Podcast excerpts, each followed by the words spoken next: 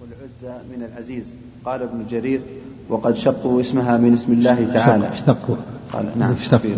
في نسخة اشتقوا. ها؟ قال في حاشية في في ثلاث نسخ اشتقوا. طيب. نعم. وش السبب اختار هذه؟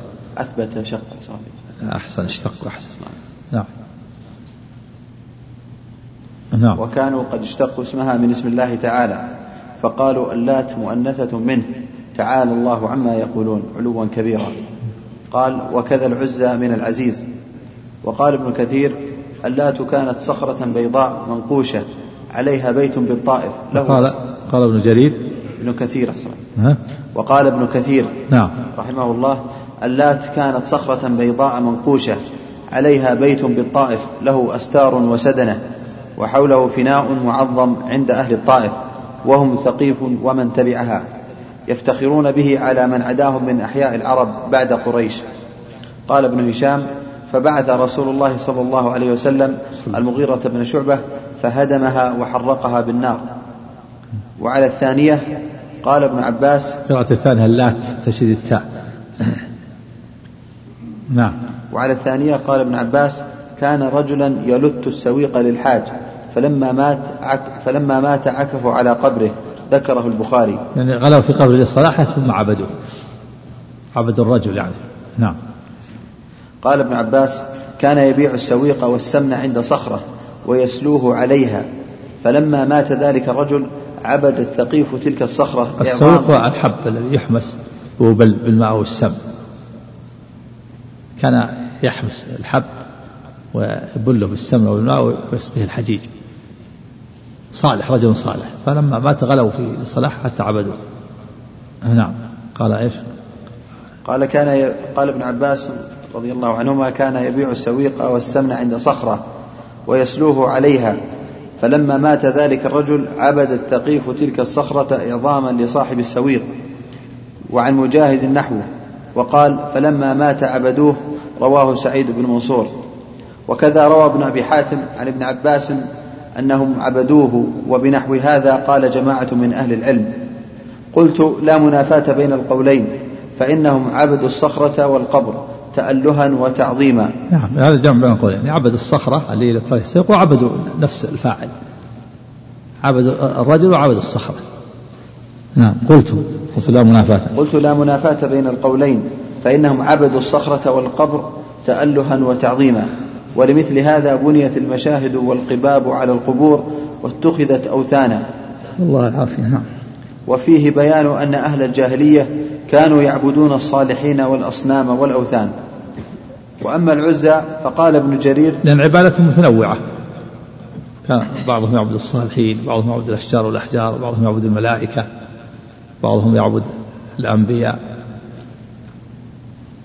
وهكذا نعم. بعضهم يعبد الشمس بعضهم يعبد القمر. نعم. وأما العزى فقال ابن جرير كانت شجرة عليها بناء وأستار بنخلة بين مكة والطائف. بنخلة. أحسن عليك. بنخلة بين مكة والطائف. مكان يسمى نخلة نعم. كانت قريش كانت قريش يعظمونها كما قال أبو سفيان يوم أحد لنا العزى ولا عزى لكم. فقال رسول الله صلى الله عليه وسلم قولوا الله مولانا ولا مولى لكم. وروى النسائي وابن مردويه عن أبي الطفيل قال لما فتح رسول الله صلى الله عليه وسلم مكة. بعث خالد بن الوليد إلى نخلة وكانت بها العزى وكانت على ثلاث سمرات. فقطع فقطع السمرات وهدم البيت. كانت كذا على كانت على أو كانت ثلاث سمرات. وكانت على أحسن عندكم هكذا على. إيش بعث خالد بن الوليد. نعم لما فتح رسول الله صلى الله عليه وسلم مكة بعث خالد بن الوليد إلى نخلة وكانت بها العزى وكانت على ثلاث سمرات يعني كانت العزة على ثلاث سمرات نعم. وكانت على ثلاث سمرات فقطع السمرات وهدم البيت الذي كان عليها ثم أتى النبي صلى الله عليه وسلم فأخبره فقال ارجع فإنك لم تصنع شيئا فرجع خالد فلما أبصرته السدنة أمعنوا في الجبل وهم يقولون يا عزى يا عزى فأتاهم خالد فإذا امرأة عريانة ناشرة شعرها تحفن التراب على رأسها. ها ها شو عندك؟ عندي كذا. فتاها خالد. نعم. فأتاها خالد فإذا امرأة عريانة ناشرة شعرها تحفن التراب على رأسها فعممها بالسيف فقتلها. ثم رجع إلى رسول الله صلى الله عليه وسلم فأخبره فقال تلك العزى. نعم الشيطان هذه شيطانة إنها حبشية أصل حبشية. عريانة تحت التراب على رأسها وتدعو بالويل والثبور. وخلفها سادنها يصرف يصر بأسنانه يحرضها على خالد. هذا من شدة تعلق المشركين والعياذ بالله نسأل الله السلامة. وهم في الجبل. هربوا خوفا من خالد وهم ينادون يا عزة يا عزة. بالله يعني ينتصرون بها يعني انتصري انتصري لنفسك حولها سادنها ودبيب أو كذا لأسنانه صرير يحرضها على خالد. يظنون هكذا من تعلقهم أنها تمنع نفسها وأنها تصيب خالد. نعم. بالضرر أو بالموت. نعم. نسأل الله السلامة. كيف رآها وقتله الشيطان ذكر الحديث أنهم إنهم يرون هذا هو الأصل لكن قد يتبدى الشيطان للإنسان. كما جاء للنبي صلى الله عليه وسلم في صورة هر ورآه كما جاء في بعض الروايات الحديث وأتى بشهاب. قد قد يتبدى قد يتصوروا. قد راهم الناس قد تصور في صورة آدمي قد تصور في صورة حيوان صورة هر قط يعني أو في صورة كلب أو في صورة حية. من ذلك الحديث أن الحيات في البيوت تنذر ثلاثة أيام ثلاث مرات جنان البيوت قد تكون من الجن. صور لهم يتصورون وقد يظهرون للناس. لكن هذا قليل. الغالب أنهم كما قال إنهم إنهم يرون ولا نراهم. هذا هو الغالب. لكن قد يظهروا بعض الأحيان تصوروا بصور. أعطاهم الله القدرة على التصور. نعم. اسمع لك العبادة كانت للصنم ولا لهذه المرأة؟ العبادة اسمع لك للجميع. هم يعبدون الصنم وهذه فيها الشيطان تدخل الشياطين وتترى على الناس وتخاطبهم تقضي لهم بعض الحوائج. عبادة لها, لها وللشياطين. نعم. فقال أبو صالح كانوا يعلقون عليها السيور والعهن. رواه والعهن الصوف يعني. نعم. عندي بالضم أحسن قال كالعهن المنفوش. الآية كالعهن المنفوش. قال أبو صالح يوم يكون الناس كالفرش موت تكون الجبال كالعهن المنفوش نعم. قال أبو صالح كانوا يعلقون عليها السيور والعهن. رواه عبد بن حميد وابن جرير. قلت وكل هذا وما هو أعظم منه؟ يقع في هذه الأزمنة عند ضرائح الأموات وفي المشاهد. الله العافية. وأما منات فكانت بالمشلل عند قديد بين مكة والمدينة وكانت خزاعة والأوس والخزرج يعظمونها ويهلون منها للحج. وكانت وكانت. وكانت خزاعة والأوس والخزرج يعظمونها ويهلون منها للحج. لأهل المدينة ومن جاورهم واللات لأهل الطائف وعزى لأهل مكة ومن تبعهم. نعم. وأصل اشتقاقها من اسم الله المنان. وقيل لكثرة ما يمنى أي يراق عندها من الدماء للتبرك بها. من هذا أصل التسمية. قيل اسمه المنان. وقيل اسمه المنان لكثرة ما يمنى أي يراق من الدماء. والذبائح التي يذبحونها لها. نعم. قال البخاري رحمه الله تعالى في في حديث عروة عن عائشة رضي الله عنها إنها صنم بين مكة والمدينة. قال ابن هشام فبعث رسول الله صلى الله عليه وسلم عليا فهدمها عام الفتح. وقال العماد بن كثير فبعث رسول الله صلى الله عليه وسلم خالد بن الوليد في غزوة بني المصطلق فكسرها. فمعنى الآية كما قال القرطبي أن فيها حذف تقديره أفرأيتم هذه الآلهة؟ أنفعت أو ضرت حتى تكون شركاء لله تعالى. هنا فرأيتم اللات والعزى أنفعت أم ضرت؟ هل هي تنفع وتضر حتى تكون شريكة لله في العبادة؟ نعم. وقوله ألكم الذكر وله الأنثى؟ قال ابن كثير أتجعلون له ولدا وتجعلون ولده أنثى وتختارون لكم الذكور؟ لأنهم جعلوا الملائكة بنات الله.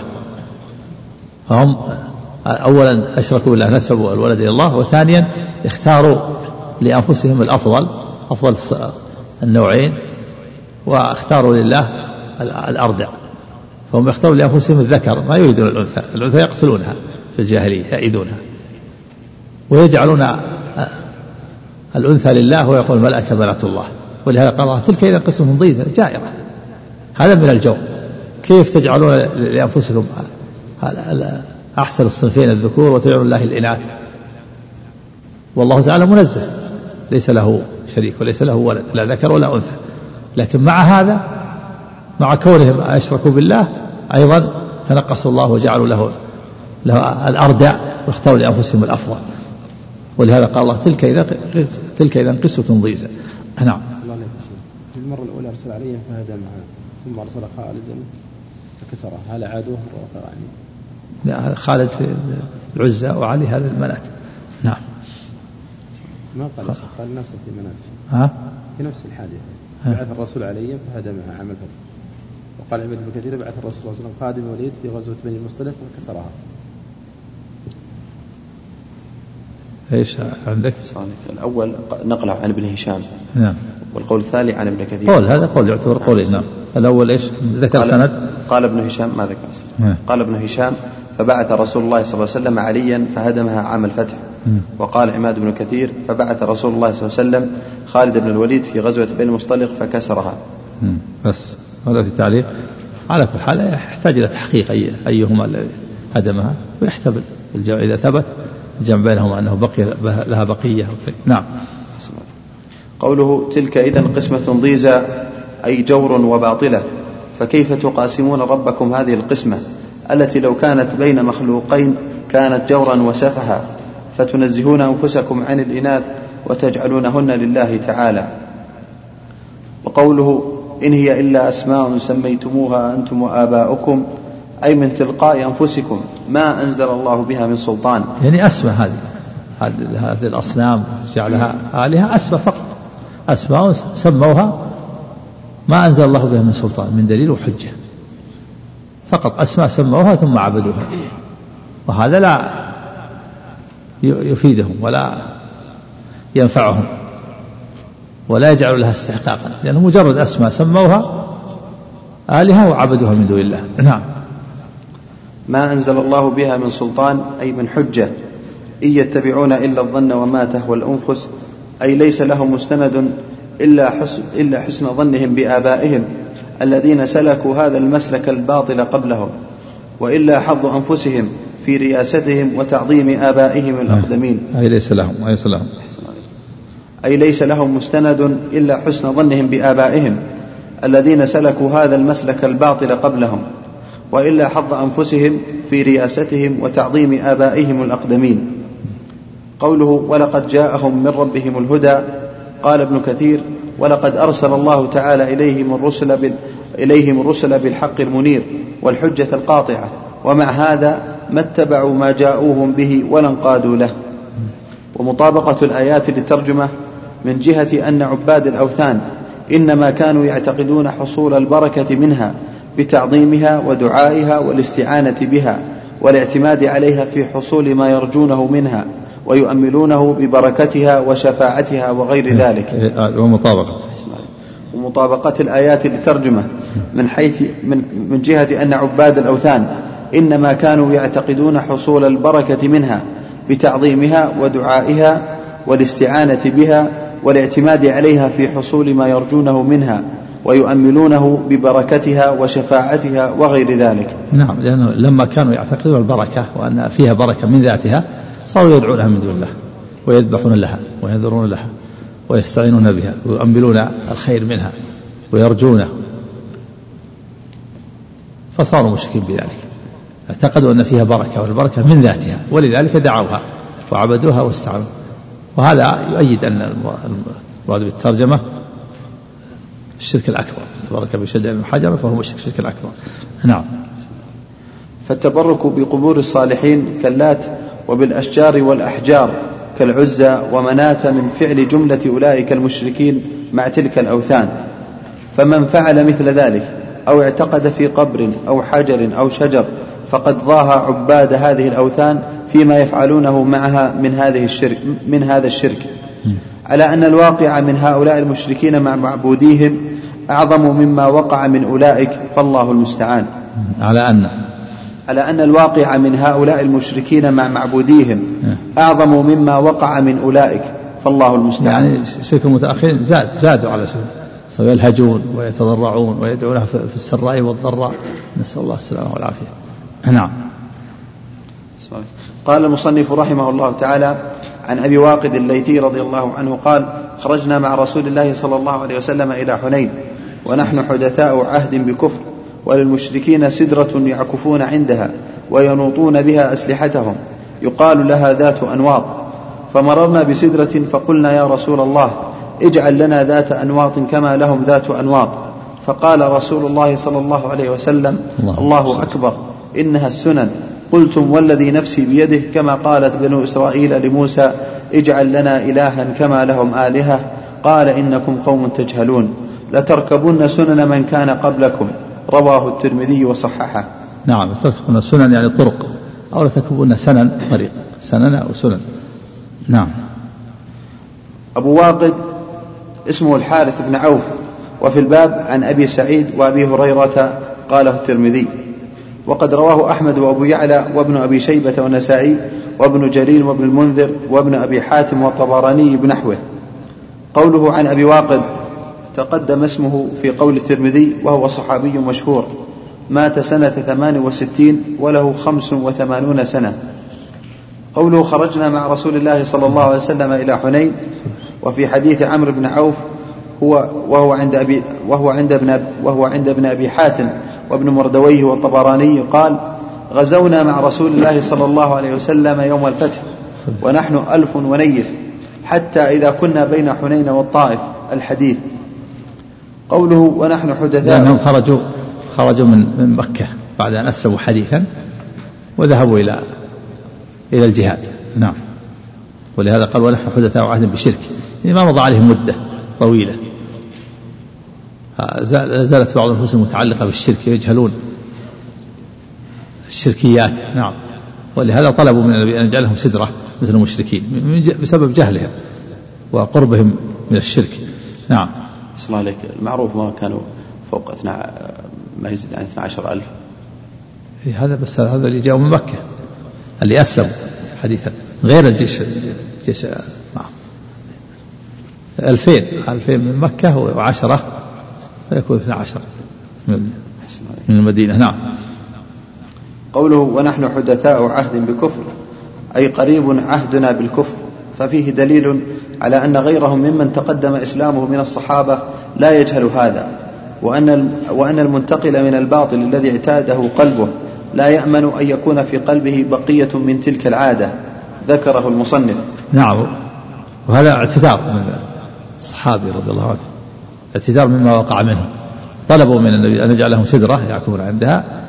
اعتذر قال ونحن حدثاء عهد بالشرك. يعني قريب عهدنا بالشرك ما تمكن الإسلام من قلوبهم. وفي هذا لهذا استنبط رحمه الله أن المنتقل من الشرك من الباطل لا يؤمن أن يبقى في قلبه بقية. إذا إذا لم يمضي عليه مدة. فإذا مضى عليه مدة وتمكن الإسلام من قلبه زالت البقية. نعم. وفيه إيش؟ ففيه دليل على أن غيرهم ممن تقدم إسلامه من الصحابة لا يجهل هذا. نعم. وأن المنتقل من الباطل الذي اعتاده قلبه لا يأمن أن يكون في قلبه بقية من تلك العادة ذكره المصنف. قوله والمشركين سدرة يعكفون عندها العكوف هو الإقامة على الشيء في المكان. ومنه قول الخليل عليه الصلاة والسلام ما هذه التماثيل التي أنتم لها عاكفون؟ وكان عكوف المشركين عند تلك السدرة تبركا بها وتعظيما لها. وفي حديث عمرو كان يناط بها السلاح. فسميت ذات أنواط وكانت تعبد من دون الله. يناط يعني يعلق بها السلاح يعلقون بها أسلحتهم ويتبركون بها يرجون خيرها وبركتها ويعبدونها. ولهذا سميت ذات أنواط. نعم. قوله وينوطون بها أسلحتهم أي يعلقونها عليها للبركة. قلت ففي هذا بيان أن عبادتهم لها بالتعظيم والعكوف والتبرك. بيان أن عبادتهم. أحسن عليك. قلت. قلت ففي هذا بيان أن عبادتهم لها بالتعظيم والعكوف والتبرك. وبهذه الأمور الثلاثة عبدت الأشجار ونحوها. تعظيم والعكوف والتبرك. العكوف الإقامة طول الإقامة. والتعظيم لها عظمة في نفوسهم. والتبرك يرجون البركة منها. بهذا عبدت الثلاثة يطيل المكث عندها ويقيم عندها ويعظمها يكون في نفسها في نفسه لها تعظيم ويرجو البركة منها. وبذلك يعبدها يدعوها يذبح لها ينظر لها لما في نفسه لها من العظمة ولأنه يرجو بركة منها. نعم. والمشركون هكذا لهم سدرة يعكفون عندها ويعلقون بها أسلحتهم يرجون البركة منها. نعم. قوله فقلنا يا رسول الله اجعل لنا ذات أنواط. قال أبو السعادات سألوه أن يجعل لهم مثلها فنهاهم عن ذلك. بارك صف على قوله سم بسم الله الرحمن الرحيم. الحمد لله رب العالمين. وصلى الله وسلم وبارك على نبينا محمد وعلى آله وصحبه أجمعين. اللهم صل قوله فقلنا يا رسول الله اجعل لنا ذات أنواط. قال أبو السعادات سألوه أن يجعل لهم مثلها فنهاهم عن ذلك. وأنواط جمع نوط وهو مصدر سمي به المنوط. ظنوا أن هذا محبوب عند الله. وأنواط جمع نوط. وأنواط جمع نوط. وهو مصدر سمي به المنوط. ظنوا أن هذا محبوب عند الله وقصدوا التقرب به. وإلا فهم أجل قدرا من أن يقصدوا مخالفة النبي صلى الله عليه وسلم. ظنوا إيش؟ ظنوا.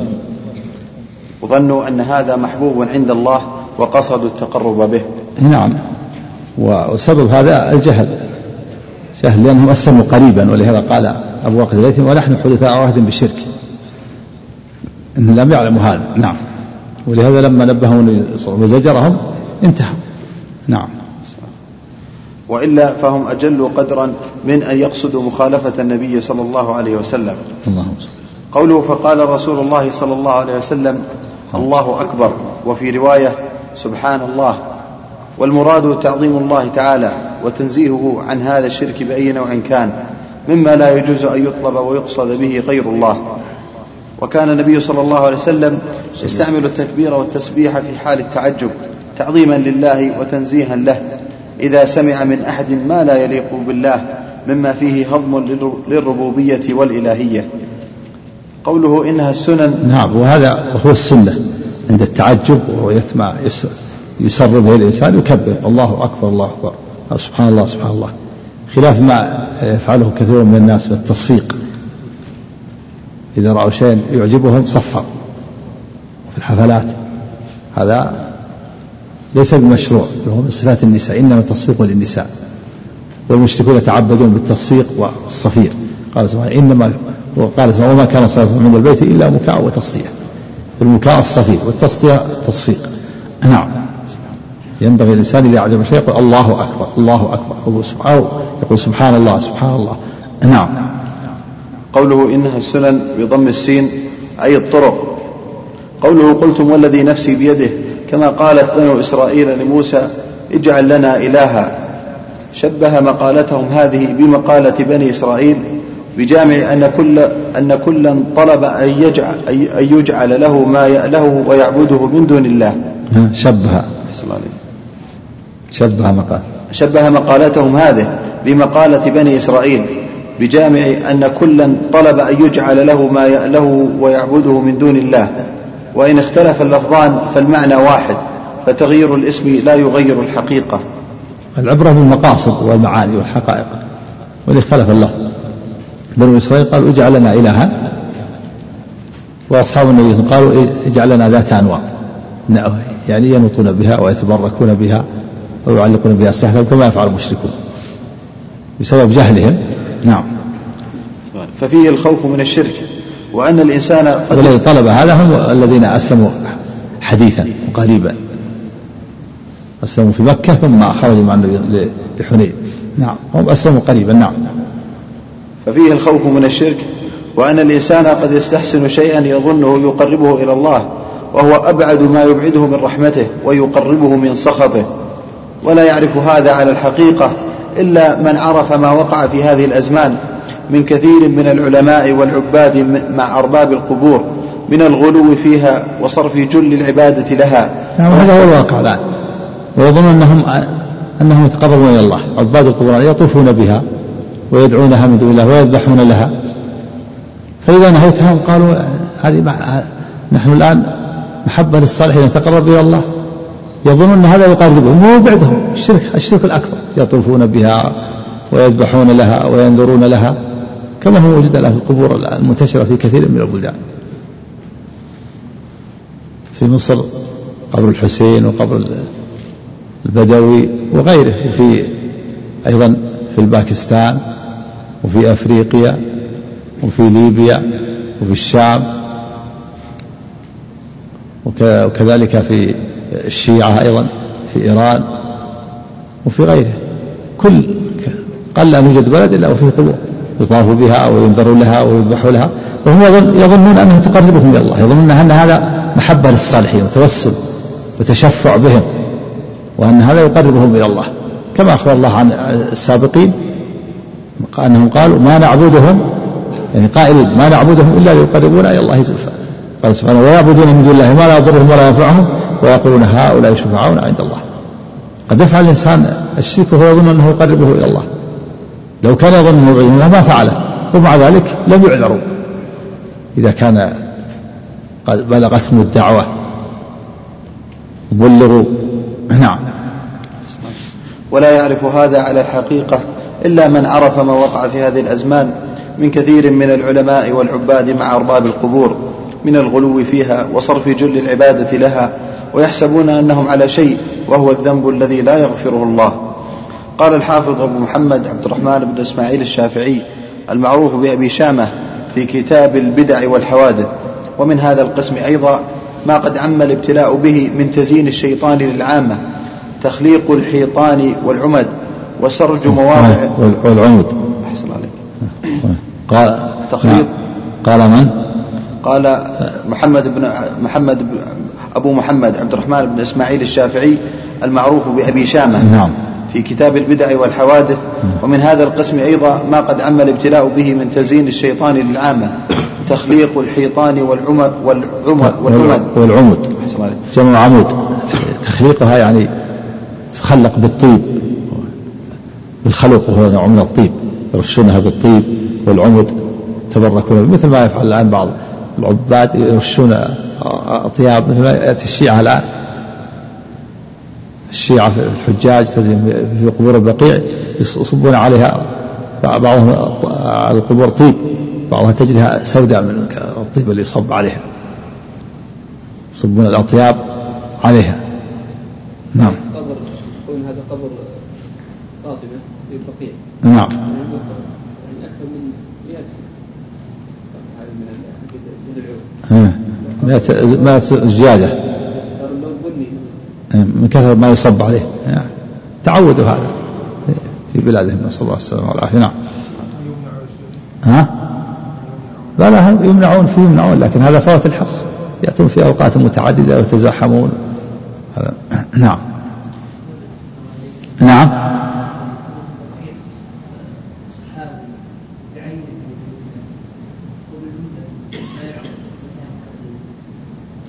ما ما والله يقال قبر عثمان في هناك في أعلى البقيع.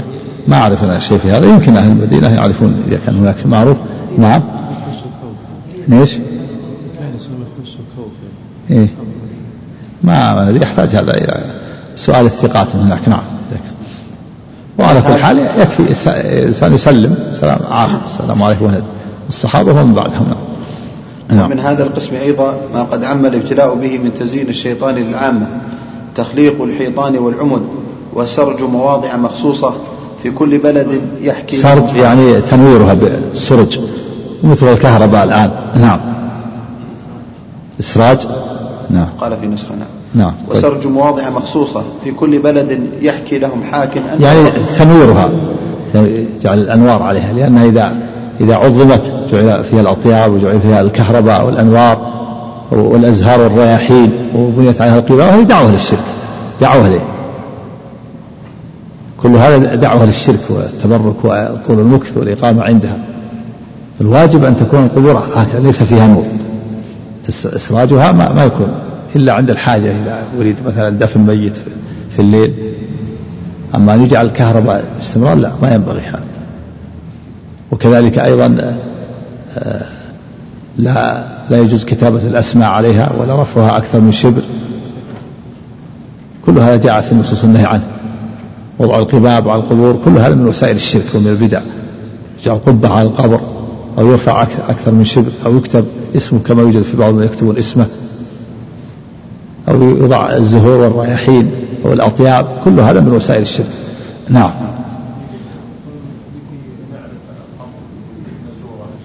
إذا بدون كتابة. قال العلماء يجعل شيء علامة. لا بأس بجعل علامة. يجعل شيء جعل علامة شيء. مثلا في في جوار القبر يجعل شيء مثلا عظم أو مثلا شيء يعرف به بدون كتابة. الكتابة جاء النهي عنها. نعم. يكتب إيش؟ يكتب مثلا رقم ستة رقم ستة بعد الجدار. إيه. ويأتي واحد ثاني يكتب هل هذا منهى عنه؟ على السور نفسه. إيه إيه. والله هذا يحتاج يحتاج إلى تأمل. قد يقال إن هذا وسيلة إلى الكتابة في فيما بعد.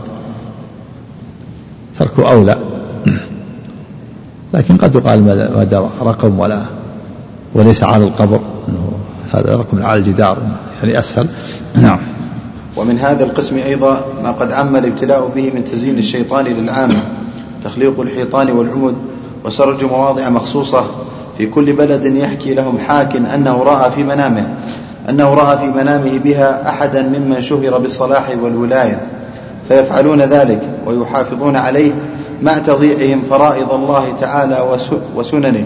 سننه. وسننه. ويظنون أنهم متقربون بذلك. ثم يتجاوزون هذا إلى أن يعظم إلى أن يعظم وقع وقع تلك الأم إلى أحسن عليك ثم يتجاوزون إلى ثم يتجاوزون هذا إلى أن يعظم وقع تلك الأماكن في قلوبهم فيعظمونها ويرجون الشفاء لمرضاهم ويرجون الشفاء لمرضاهم لمرضاهم وقضاء حوائجهم بالنذر لها وهي من عيون من عيون وهي من عيون وشجر وحائط وحجر. يعني كل جمادات عيون وشجر وحجر يعظمونها يخلقونها بالخلوق. عمود ثم يعظمونها ثم يدعونها من دون الله أو يذبحون لها وينظرونها يعبدونها من دون الله. لأن الشيطان يتدرج منهم شيئا بعد شيء. اولا يدعوهم إلى البدعة ثم يدعوهم إلى الشرك. ولذا نهى النبي صلى الله عليه وسلم عن البدع لأنها وسائل للشرك. واتخاذ القبور مساجد من وسائل الشرك. ولهذا قال النبي صلى الله عليه وسلم إن من شرار الناس من تدركهم الساعة وهم أحياء والذين يتخذون القبور مساجد. وقال في آخر حياته عليه لعنة الله على اليهود والنصارى اتخذوا قبور أنبيائهم وصالحهم مساجد ألا فلا تتخذوا قبور مساجد فإني أنهاكم عن ذلك. لأن هذا من وسائل الشرك وهو الصلاة عندها والدعاء وقراءة القرآن وإطالة المكث وإن كان لله لكن وسيلة الشيطان يتدرج بهم شيئا بعد شيء حتى يوصلهم إلى الشرك. نعم. نعم وفي مدينة دمشق من ذلك مواضع متعددة كعوينة الحمى خارج باب توما والعمود المخلق داخل باب الصغير والشجرة الملعونة خارج باب النصر في نفس قارعة الطريق. سهل الله قطعها واجتثاثها من أصلها فما أشبهها بذات أنواط الواردة في الحديث. انتهى. هذا في زمانه في زمان أبو إسماعيل أبو شامة رحمه الله. نعم. وذكر نعم قال وفي مصر كذلك من هذه القبور المنامية ونحوها كقبر الحسين وزينب رضي الله عنهم وكثير مما يسمى بالأربعين. الأربعين؟ إيش الأربعين؟ كثير مما يسمى بالأربعين. إيش الأربعين؟ ها؟ بناء على عقيدة أخبط من عقيدة أهل الجاهلية الأولى.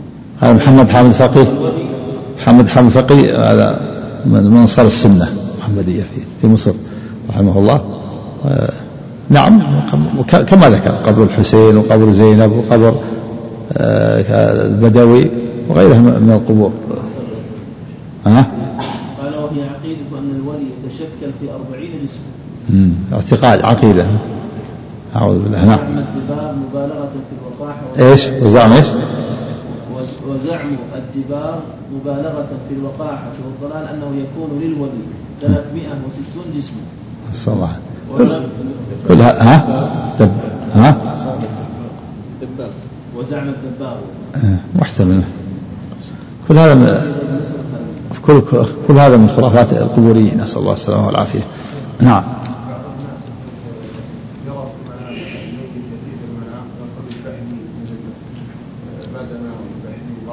هذا هذا الشيطان هذا مش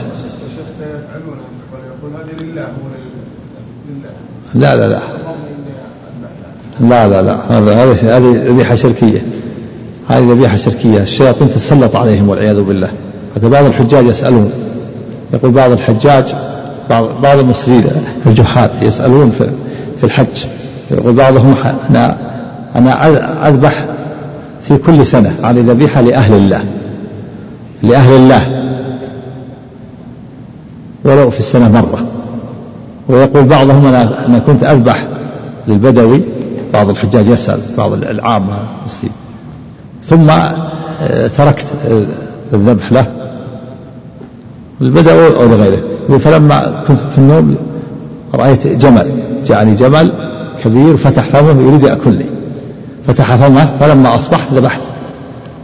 هكذا الشيطان هذا الشيطان تصور في صورة يغريه بالشرك والشجاعة في صورة جمل.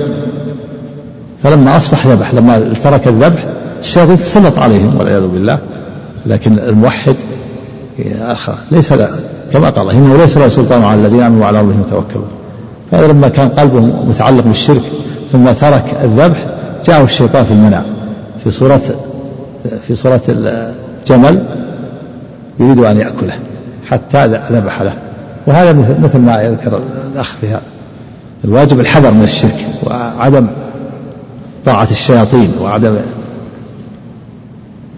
والبعد عن عن الأشياء التي يتسلطون بها على الإنسان التحرز والتحصن بالأوراد الشرعية ولزوم القرآن والسنة. نعم والإكثار من ذكر الله. نعم. وذكر ابن القيم رحمه الله تعالى نحو ما ذكره أبو شامة ثم قال فما أسرع أهل الشرك إلى اتخاذ الأوثان من دون الله ولو كانت ما كانت. ويقولون إن هذا الحجر وهذه الشجرة وهذه العين تقبل النذر.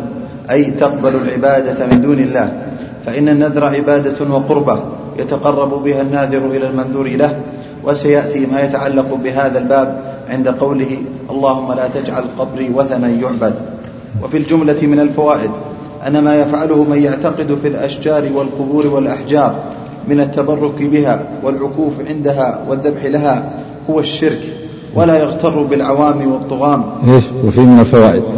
وفي الجملة من الفوائد. أن ما يفعله من يعتقد في الأشجار والقبور والأحجار من التبرك بها والعكوف عندها والذبح لها هو الشرك. ولا يغتر بالعوام والطغام ولا يستبعد كون الشرك ولا يستبعد كون الشرك بالله يقع في هذه الأمة. نعم ولا ولا يستبعد نعم. التبرك يعني رجاء البركة منها وأن البركة في ذاتها. والذبح لها كل هذا من الشرك. والعكوف والإقامة كذلك أيضا كما قال الله عن إبراهيم. أما هذه التماثيل التي أنتم لها عاكفون. نعم.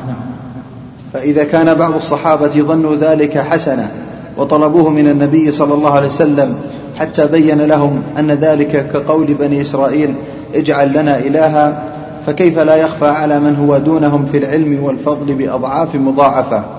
مع غلبة الجهل وبعد العهد بآثار النبوة بل خفي عليهم عظائم الشرك في الإلهية والربوبية فأكثروا فعله واتخذوه قربا. ومنها أن الاعتبار في الأحكام لا أن الاعتبار في الأحكام بالمعاني لا بالأسماء. نعم بالمعاني والحقائق. ولهذا جعل الله تعالى مقالة الصحابة اجعل لنا ذات أنواط كما قالت بني إسرائيل لموسى اجعل لنا إلها. العبرة المهم كل كل من طلب إله يتأله هؤلاء طلبوا إلها يعبدونه وهؤلاء طلبوا شجرة ينوطون بها أسلحتهم يتبركون بها ويألهونها ويطلبون منها البركة ويعلقون عليها أسلحتهم ويرون البركة من ذاتها ويعكفون عندها وهذا هو الشرك بمعنى واحد العبرة بالمعاني والحقائق وإن اختلفت الألفاظ والأسماء. نعم. ومنها أن الاعتبار في الأحكام بالمعاني لا بالأسماء. ولهذا جعل النبي صلى الله عليه وسلم طلبهم كطلب بني إسرائيل ولم يلتفت إلى كونهم سموها ذات أنواط. فالمشرك وأن سمى شركة. جعل جعل إيش؟ ولهذا جعل النبي صلى الله عليه وسلم طلبهم كطلب بني إسرائيل. طلبهم؟ أو طلبتهم أو طلبتهم أو طلبهم طلب مصدر وطلبة مرة. نعم. نسخة نسخة نعم. نعم. فالمشرك وإن سمى وإن سمى شركه ما سماه كمن يسمي دعاء الأموات والذبح لهم والنذر ونحو ذلك تعظيما ومحبة فإن ذلك هو الشرك. نعم وتوسل يسمى توسل ومحبة وتشفع بالصالحين وهو الشرك. فإذا لو سمى الإنسان الخمر شراب الروح ما يخرج عن الخمر. ولو سمى شراب الروح هو الخمر وإذا سمى بعض الناس الربا الفائدة الربا يسموها فائدة أو عمولة أو ربح مركب هي, هي ربا. ولا تغير الأسماء ما تغير المعاني. وكذلك هؤلاء يعبدون الأولياء والصالحين ويذبحونهم وينذرون ويسمونها محبة وتشفع ووسيلة. هي شرك. ولا تغير الأسماء ولا تغير هذه الأسماء شيئا من الحقائق. نعم. فإن ذلك هو الشرك وإن سماه ما سماه وقس على ذلك. قوله لتركبن سنن من كان قبلكم بضم الموحدة وضم السين أي طرقهم ومناهجهم. وقد يجوز فتح السين على الإفراد. سنن يعني منهج أو سنن طرق ومناهج. نعم. وقد يجوز فتح السين على الإفراد أي طريقهم. وهذا خبر صحيح. والواقع من كثير من هذه الأمة والواقع من كثير من هذه الأمة يشهد له. وفيه علم من أعلام النبوة من حيث أنه وقع كما أخبر صلى الله عليه وسلم. نعم وفيه التحذير أيضا. التحذير من سلوك طرق من كان قبلنا ممن حذرنا منهم النبي. فيه يفيد أمران يتركون الأمر الأول أنه لا بد أن يقع هذا الأمر. ففي علم من علم والأمر الثاني التحذير. يعني يقع في هذه الأمة. وليس المراد أن الأمة كلها تفعل هذا لا. المراد أن هذا يوجد في هذه الأمة. فيه التحذير. الأمر. التحذير من أن تسلك هذه الأمة مسلك أولئك. فالمسلم يحرص على ألا يكون من هؤلاء. يحذر أن لا يكون منهم. وإن كان هذا الأمر لا بد أن يقع. واقع في الأمة هذا لا بد منه. وعلم من علم النبوة لكن فيه التحذير. تحذير من أن يسلك الإنسان طرق الظالمين طرق من كان قبلنا منه. التي توصل إلى الشرك نعم. فيه التحذير وفيه وفيه أيضا العلم من علم النبوة. أمران. نعم. وفي الحديث النهي عن التشبه بأهل الجاهلية وأهل الكتاب فيما كانوا يفعلونه إلا ما دل الدليل على أنه من شريعة محمد صلى الله عليه وسلم. قال المصنف وفيه تنبيه على مسائل القبر. أما من ربك فواضح وأما من نبيك فمن إخباره بأنباء الغيب. وأما ما دينك من ربك لأن هذا توحيد الربوبية الإنسان يعبد ربه نعم. أما من ربك فواضح نعم. أما من ربك أما من ربك فواضح. وأما من نبيك فمن إخباره بأنباء الغيب. وأما ما دينك فمن قولهم اجعل لنا إلها إلى آخره. وفيه أن الشرك لا بد أن يقع في هذه الأمة خلافا لمن خلافا لمن ادعى خلاف ذلك. هم ولا تركبن سنن من كان قبلكم. ومن قبلنا وقع فيهم الشرك فلا بد أن يقع الشرك في هذه الأمة. نعم وفيه. وفيه أن الشرك لا بد أن يقع في هذه الأمة خلافا لمن ادعى خلاف ذلك. نعم بعض الناس ادعى أن هذه الأمة مطهرة وأنها منزهة لا يقع فيها الشرك. هذا باطل. هذا الحديث فيه رد عليه وتركبن سنن من كان قبلكم. ويدل وأيضا من الأدلة على أنه لابد أن الشرك واقع في هذه الأمة. حديث لا تذهب الليالي. لا تذهب الليالي والأيام حتى تعبد اللات والعزى. فإلى الآخر لا تقوم الساعة حتى تضطرب آليات نساء دوس عند ذي الخلصة صنم في الجاهلية. فمن قال هذه مطهرة وأن منزه لا يقع فيها الشرك ويستدل بحديث أن الشيطان يئس أن يعبد في أرضكم هذه. قالوا هذا على هذه منزهة مطهرة لا يقع فيها الشرك وهذا باطل. لا يئس يعني هو يئس الشيطان يئس. ما قال إن لم يقل النبي إن الله أيعسه وهو ليس معصوما في يأسه ولا في رجعة. أو يئس يعني أن تطبق الأمة على الشرك هذا صحيح. لابد أن تبقى طائفة على التوحيد. أو يئس أن يعبده الصحابة وهم صلوا في جزيرة العرب. المقصود أنه لا يدل على أن الشرك لا يقع في هذه الأمة. الشرك واقع. نعم.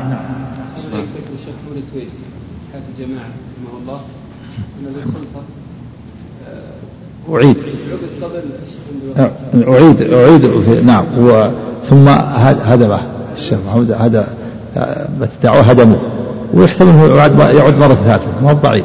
رجع مرة أخرى وهدم عام 1344 وله بعيد ها؟ هدم من أصوله 300 كم؟ يعني مرتين في بعد الدعوة والآن يقال أنه في جبل الآن أنه عليه كذا وأن عليه حرس وله بعيد أنه يعود في آخر الزمان مرة ثانية أيضا. كما في الحديث. لا لا تقوم الساعة حتى تضطرب على نساء دوس عند ذي الخلصة. نعم. وفيه الغضب عند التعليم وأن ما ذم الله به اليهود والنصارى فإنه لنا لنحذره. نعم. قال غضب قال إنها السنن. قلتم والذي نفس بيده كما قالت بنو إسرائيل لموسى اجعل لنا إلها. هذا غضب. لأن غضب النبي صلى الله عليه وسلم وقال هذه المقالة مثل مقالة بني إسرائيل. وفيه إيش؟ وفيه الغضب عند التعليم وأن ما ذم الله به اليهود والنصارى فإنه لنا لنحذره. قاله نعم. المصنف. نعم مثل ما قص الله عنه في سورة البقرة. ما, ما فعله بنو إسرائيل. ويخاطب بني إسرائيل الموجودين في في في زمن النبي صلى الله عليه وسلم. للتحذير التحذير من فعلهم نعم. وأما ما ادعاه بعض المتأخرين من أنه يجوز التبرك بآثار الصالحين فممنوع من وجوه منها أن السابقين الأولين من الصحابة ومن بعدهم لم يكونوا يفعلون ذلك مع غير النبي صلى الله عليه وسلم نعم. لا في حياته ولا بعد موته نعم. ولو كان خيرا لسبقونا إليه وأفضل الصحابة أبو بكر وعمر وعثمان وعلي رضي الله تعالى عنهم وقد شهد له النبي صلى الله عليه وسلم في من شهد له بالجنة وما فعله أحد من الصحابة والتابعين مع أحد من هؤلاء السادة ولا فعله التابعون مع ساداتهم في العلم والدين وهم الأسوة. فلا يجوز أن يقاس على رسول الله صلى الله عليه وسلم أحد من الأمة. وللنبي صلى الله عليه وسلم في حال الحياة خصائص كثيرة لا يصلح أن يشاركه فيها غيره. ومنها أن في المنع عن ذلك سدا سدا لذريعة الشرك كما لا يخفى. نعم. هذا هو الصواب أن التبرك خاص بالنبي صلى الله عليه وسلم. كان الصحابة يتبركون به صلى الله عليه وسلم ويتبركون بفضلاته. إذا توضأ يأخذون القطرات من يديه يكادوا يقتتلون عند القطرات. ولما حلق شعر في حجة الوداع قسمه وتواضع طلحة وقسمه على الناس شعرة شعرة يتبركون بها. ولما نام عند أم سليم وعرق سلتت العرق وجعلته في قروة لها مع معاطيه وقالت إنه لأطيب الطيب. عليه الصلاة والسلام فهذا خاص به لا يقاس عليه غيره. ما ولهذا ما تبرك الصحابة بأبي بكر ولا عمر ولا عثمان والتابعين ما تبركوا بالصحابة والتابعين ما تبركوا بعدهم. أما قول بعضهم مثل ما ذكر الحافظ حجر رحمه الله في الفتح والنووي أنه فيه التبرك بآثار الصالحين هذا غلط ليس له وجه هذا خاص بالنبي صلى الله عليه وسلم. ولأن هذا من وسائل الشرك هذا من وسائل الشرك ولأن هذا في تزكية أيضا للشخص الذي يتبرك به. بتزكية وقد يعجب بنفسه يصاب بالغرور فالمقصود أن هذا خاص بالنبي نعم. قال فيه مسائل. نعم. الأولى تفسير آية النجم. نعم. الثانية معرفة صورة آية أفرأيتم اللات والعزى ومناة الثلاثة الأخرى. نعم. وأن في الأصنام الثلاثة. نعم. الثانية معرفة صورة الأمر الذي طلبوا. م. الثالثة كونهم لم يفعلوا. معرفة صورة الأمر معرفة صورة الأمر الذي طلبوا نعم الصحابة قالوا جعلنا ذات أنواط. نعم نعم. الثالثة كونهم لم يفعلوا. يعني أنهم لم يطلبوا منه أن يجعل لهم إلها يعبدون من دون الله قال قال طيب شجرة ينوطون بها. يجعل لنا ذات أنواط. لأنهم من جهلهم بسبب جهلهم. لكن ما قالوا اجعل لنا إلها لأنهم يعرفون أن أنه ليس هناك إله مع الله. يعبد. لكن ظنوا أن هذا فيه خير. نعم. الثالثة كونهم لم يفعلوا. نعم ما فعلوا الشرك. لأن النبي صلى الله عليه وسلم زجرهم فزجروا. في دليل على الإنسان إذا طلب أن يفعل الشرك عن جهل ثم زجر ولم يفعل لا, لا يكون مشركا. ما وقع في الشرك؟ ما فعلوه وهذا الطلب هم جاهلون به. هذا الطلب عن جهل. هذا ما يعذرون به. طلب طلبوا أن يجعل لهم ذات أنوار عن جهل فزجرهم النبي صلى الله عليه وسلم فلم يفعلوا فلم يقعوا في الشرك. نعم. الرابعة كونهم قصدوا التقرب إلى الله بذلك لظنهم أنه يحبه. صحيح نعم. ظنوا أن هذا أنه محبوب لله وإلا لما طلبوا نعم. الخامسة أنهم إذا جهلوا هذا فغيرهم أولى بالجهل. نعم. إذا كان الصحابة يجهلون قد يجهل من بعدهم بقرون وقرون من باب أولى نعم. السادسة أن لهم من الحسنات والوعد بالمغفرة ما ليس لغيرهم. من الصحابة. ومع ذلك وقعوا في هذا نعم. السابعة أن النبي صلى الله عليه وسلم لم يعذرهم بل رد عليهم بقوله الله أكبر إنها السنن لا تتبعن سنن من كان قبلكم. فغلظ الأمر بهذه الثلاث. نعم. إيه؟ أنه لم أن النبي صلى الله عليه وسلم لم يعذرهم بل رد عليهم بقوله الله أكبر إنها السنن لا تتبعن سنن من كان قبلكم فغلظ الأمر بهذه الثلاث هذا الله أكبر. إنها السنن لا تتبعن سنن من كان قبلكم. لأن الأمر يتعلق بالشرك الشرك أمره عظيم فلهذا غلظ فيه النبي صلى الله عليه وسلم. نعم. الثامنة الأمر الكبير وهو المقصود أنه أخبر أن طلبهم كطلب بني إسرائيل لما قالوا لموسى اجعل لنا إلها. إيه، لأن اعتبر الحقائق والمعاني. نعم. التاسعة أن نفي هذا من معنى لا إله إلا الله مع دقته وخفائه على أولئك. نعم. معنى لا إله إلا معناها لا معبود حق إلا الله. وطلب شجرة يناط بها ويتبارك ينافي. ينافي كلمة التوحيد. نعم. العاشرة أنه حلف على الفتيا وهو لا يحلف إلا لمصلحة. قلتم والذي نفسي بيده. حلف. نعم. الحادية عشرة أن الشرك فيه أصغر وأكبر لأنهم لم يرتدوا بهذا. لا هذا وهم هذا هذه اللفظة. والصواب أن هذا ما فعلوا شرك أكبر كما سبق في قوله أنهم لم يفعلوا لكن لم يفعلوا. الصواب أنهم الذي طلبوا إنما هو شرك أكبر ليس شركا أصغر. ولهذا قال النبي إن قلتم كما قال بنو إسرائيل موسى جعلنا إلها كما لهم آلهة. هذه وهم. كما في الثالثة يعني كونهم لم يفعلوا كما في المسألة الثالثة اللي مرت كون لم يفعلوا لكن لم يفعلوا. نعم. لم يرتدوا الصحابة ها؟ لم يرتدوا لأنهم لم يفعلوا كما في في الأول. لكن قوله في في إيش؟ أنه قال إن إن الشرك فيه أصغر وأكبر لأنهم لم يرتدوا لم يرتدوا لأنهم فعلوا الشرك الأصغر. والصواب أنهم لم يرتدوا لأنهم لم يفعلوا كما في المسألة الثالثة. وهذا والطلب هذا من الشرك الأكبر نعم قال ليس ما طلبوه من الشرك الاصغر ولو كان منه لما جعل النبي صلى الله عليه وسلم نظير قول بني اسرائيل جعل اله إيش؟ بل هو من الشرك الأكبر. لأن ما طلب بني إسرائيل نعم هذا لكن هذا آه ها؟ إيه. نحن الآن نقول هذا الكلام اللي من الشرك الأكبر لكن ما ما فعلوا. مثل ما المسألة الثالثة كون اللي طلبوا ليس من الشرك الأصغر بل هو من الشرك الأكبر. لكن ما فعلوه طلبوا عن جهل ولم يفعلوا. نعم. الثانية عشرة قولهم ونحن حدثاء عهد بكفر فيه أن غيرهم لا يجهل ذلك. نعم في نعم الصحابة لا يجهلون هذا لكن هذا اللي خرجوا من مكة وأسلموا قريبا هم اللي جهلوا هذا أما الصحابة اللي جاءوا النبي من المدينة ما يجهلون هذا.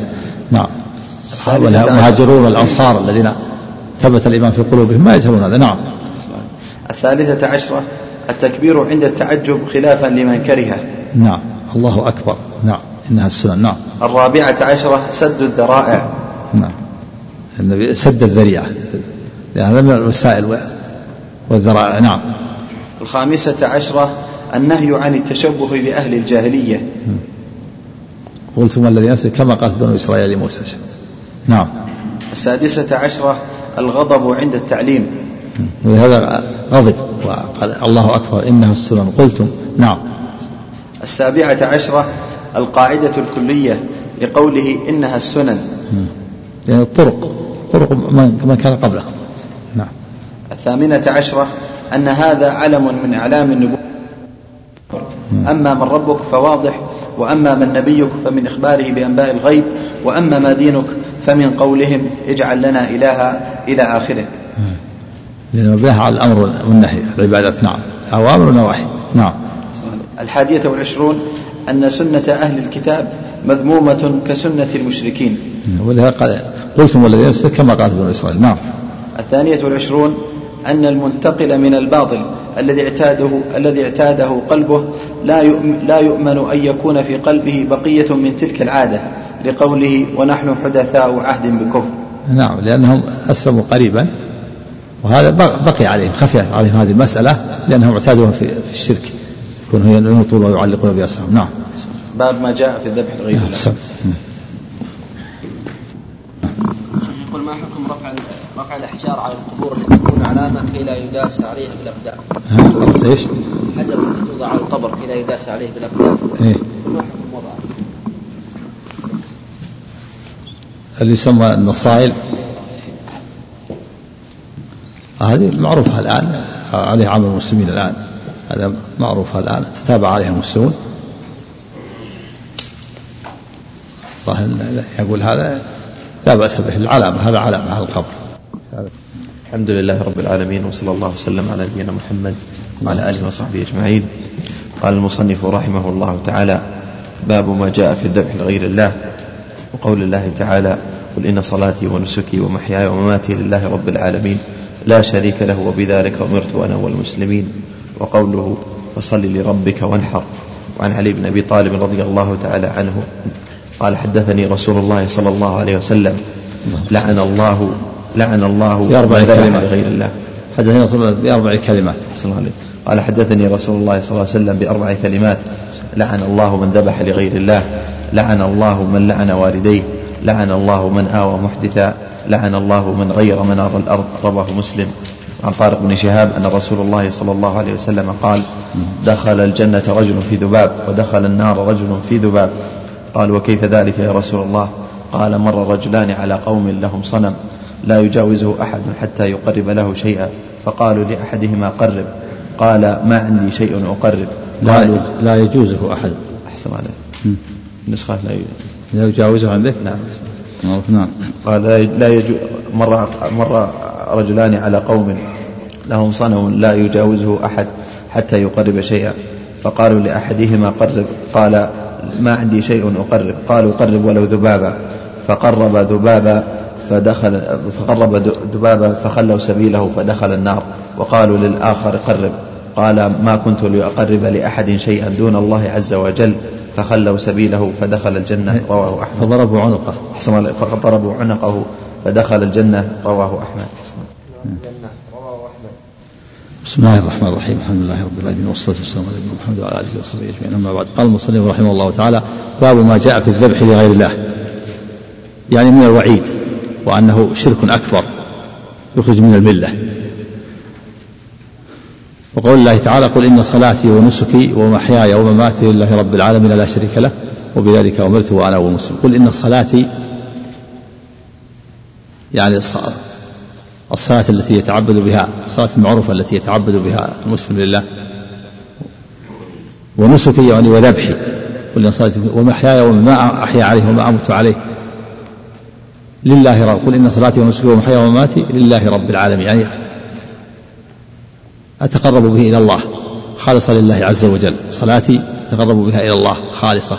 ونسكي وما أعمله وما أعمله في الحياة وما أموت عليه من العمل الصالح كله لله. لله رب العالمين. لا شريك له ليس له شريك سبحانه وتعالى. بل إن هذه الأعمال أتقرب بها إلى الله عز وجل ولا أشرك به غيره. وبذلك أمرت الله تعالى أمر بالإخلاص وأنا أول المسلمين وهو عليه الصلاة أول المسلمين من هذه الأمة عليه الصلاة والسلام. وقال سبحانه وأمته أسوة في ذلك. وإذا كان الله أمر نبيه بذلك فالأمة مأمورة بذلك بأن تتقرب إلى الله بالصلاة والزكاة والمحيا والممات لله رب العالمين من دون شريك. وقال سبحانه فصل لربك وانحر. فصل لربك أمر. يعني أخلص تقرب إلى الله بالصلاة وانحر تقرب إلى الله بالنحر والذبح. فجمع بين العبادتين. الشاهد أن في الآيتين أن الله تعالى جمع بين العبادتين بين النسك بين الصلاة وبين النسك. فالنسك عبادة فالصلاة عبادة بدنية والنسك عبادة مالية يتقرب بها المسلم إلى الله يتقرب بإراقة الدم إلى الله وبالتصدق باللحم توزيع اللحم. فجمع بين هاتين العبادتين. وهذا هو الشاهد الترجمة قل إن صلاتي ونسكي وذبحي صل لربك وانحر. وعن علي رضي الله عنه قال حدثني رسول الله صلى الله عليه وسلم بأربع كلمات. لعن الله من ذبح لغير الله. بدأ بالذبح لغير الله لأنه الشرك لنا أعظمها. وهو الشرك لعن الله من ذبح لغير الله. واللعن هو الطرد والإبعاد. عن رحمة الله عن مواطن الرحمة. وهذا لعن على العموم لعن الله من ذبح لغير الله كما في الحديث لعن الله السارق يسرق البيضة فتقطع يده لعن الله آكل الربا. فاللعن لعن أهل المعاصي على العموم لا بأس به. كذلك لعن الكفار. أما المعين ففيه خلاف. فقيل يجوز وقيل لا يجوز. والأقرب المنع أنه لا يلعن المعين لأن المعين لا يدرى ما حاله. وهو تحت المشيئة. وقد يتوب. وقد تمحى عنه هذه السيئة. فلا يدعى عليه باللعن. قال بعض إلا إذا اشتد أذاه للمسلمين أو كان فيه تنفير عن بدعته إذا كان مبتدع فيلعن للتنفير من بدعته. لعن الله من ذبح لغير الله. ذبح يعني من تقرب إلى الله. من تقرب لغير الله بالذبح. والمقصود النية. يتقرب بالنية. فإذا نوى بهذه الذبيحة غير الله يكون مشرك. تكون ذبيحة ذبيحة مشرك. ولو قال بسم الله. لأن العبرة بالنية. وإذا قال وإذا أهل به لغير الله وقال باسم المسيح أو باسم كذا صار أشد وأشد. صار أعظم وأعظم. اجتمع فيها أمران. الأمر الأول أنها قصد بها غير الله والأمر الثاني أنه أهل بها لغير الله. اجتمع فيها نوع من الشرك. لعن الله من ذبح لغير الله لعن الله من لعن والديه يعني من سب والديه. جاء في الحديث الآخر سئل النبي صلى الله عليه وسلم كيف يلعن الرجل والديه قال إن إن من جاء ما معناه أن النبي قال إن إن إن إن من أعظم الذنوب أن يلعن الرجل والديه أو كما جاء في قيل كيف رسول الله يلعن والديه؟ قال يسب أبا الرجل فيسب أباه ويسب أمه فيسب أمه.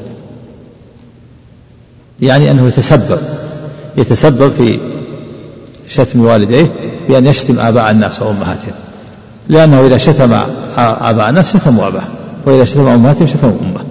فإذا كان هذا في المتسبب فكيف بأن يباشر اللعن؟ يلعنهم مباشرة أعظم وأعظم. لعن الله من آوى محدثا. روي محدثا وروي محدثا. لعن الله من آوى محدثا وهو الجاني الذي فعل جريمة ثم يؤويه حتى لا يقام عليه الحد يمنع من إقامة الحد عليه.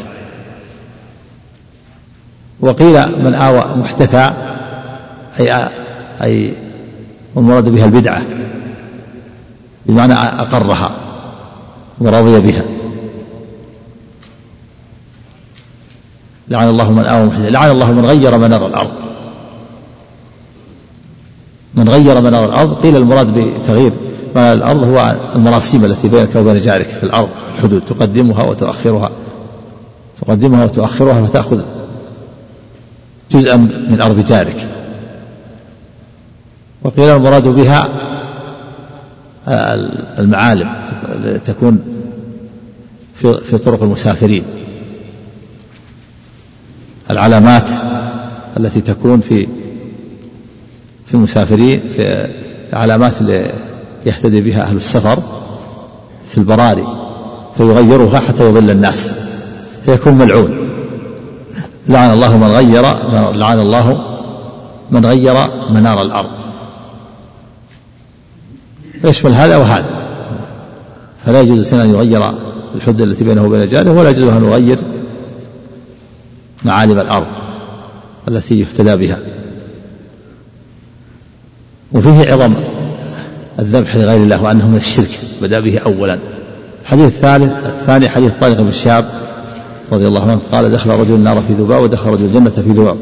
قالوا وكيف ذلك يا رسول الله؟ قال مر رجلان على قوم لهم صنم لا يجوزه أحد حتى يقرب له شيئا. فمر أحدهما فقال له قرب. قال ليس عندي شيء أقرب. قالوا قرب ولو ذبابا. فقرب ذبابا فخلوا سبيله فدخل النار. وقالوا الآخر قرب. قال ما كنت لأقرب لأحد شيئا دون الله عز وجل. فضربوا عنقه فدخل الجنة. رواه أحمد. هذا الحديث حديث طارق بن شهاب صحابي جليل صحابي صغير وهو لم يسمع من النبي صلى الله عليه وسلم اختلف في سماع من النبي صلى الله عليه وسلم. فيكون روى عن الصحابة يكون مرسل صحابي. واختلف في حجيته والصواب أنه حجة مرسل الصحابي حجة. لأنه لأنه سمعه من الصحابة والصحابة كلهم عدول. وفيه عظم شأن الشرك وأنه إذا كان إذا كان الذي يقرب ذبابا يدخل النار فكيف بمن يقرب أعظم من ذلك؟ كيف بمن يستسمن الإبل والبقر والغنم ثم يذبحها للأصنام ولأصحاب القبور؟ يكون أعظم وأعظم.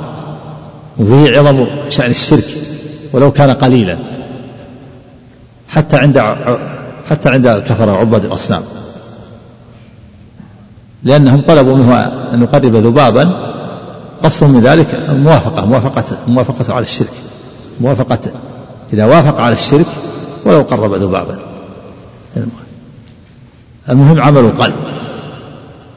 فدل على أن المعول على على عمل القلب وأنه إذا قصد التقرب إلى الصنم ولو ولو كان قليلا. إذا وافقهم على الشرك هذا هو مراده. فهذا في يدل على أن عمل أهمية عمل القلب حتى عند عباد حتى عند عباد الأصنام حتى عند المشركين. رضوا منه بهذا بالموافقة في القلب وتقريب تقريب الذباب يدل على هذا.